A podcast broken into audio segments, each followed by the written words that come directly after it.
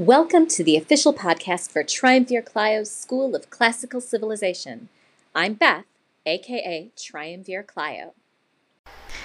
Welcome back. This should be a short episode for your Friday, assuming you're listening to this the day that it drops.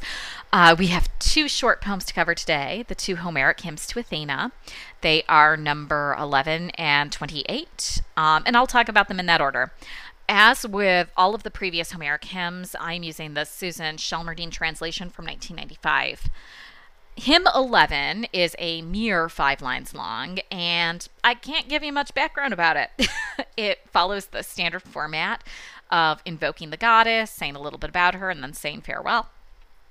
This hymn focuses on Athena's aspect as a goddess of war. She is invoked as the defender of cities, but then the poet describes how she, along with the god of war Ares, destroys cities. She is both destroyer and savior of the people. And for good measure, the poet asks for good fortune and joy in the farewell. What makes hymn 11 interesting is that inclusion of Ares. The Greeks had two different war gods, and they served two different purposes in the concept of war. And while we see stories about the two of them, think about the Iliad, right? Um, we rarely see them together for any sort of religious or ritualistic purpose. And ultimately, this collection of poetry is called the Homeric hymns for a reason. These are prayers or songs that are somehow part of a religious practice.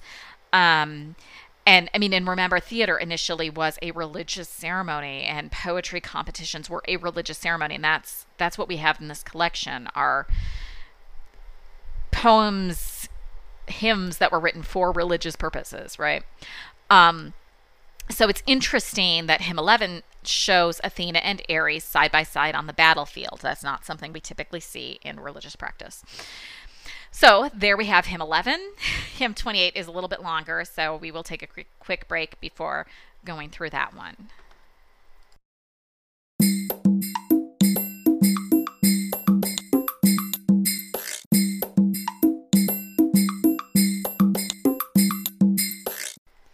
Second hymn to Athena is number 28.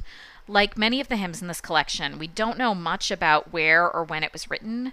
Um, stylistically, it appears to have been written um, after the long hymn to Apollo. Um, it's uh, 18 lines long and, and tells part of the story of, of her birth. So yeah, it's sim- similar to that. So, it, but yeah, we don't know that that much about it. Ele- um, sorry, 18 lines. Um, the poet invokes the goddess and calls her by a common epithet, um, Tritogenia. And when I say common, I mean that it is something that Athena is commonly called. I didn't really use the term um, when we were doing the Iliad, but Homer frequently calls her Tritogenia. Um, and it is a term that refers solely to Athena, and it translates as. Well, that's a good question. Um, it might mean true born, um, because she's the true born daughter of Zeus. It might mean third born tree, you know, T R I for three, um, because, you know, she's his third child. Um, it might have something to do with the river god Triton, Tritogenia.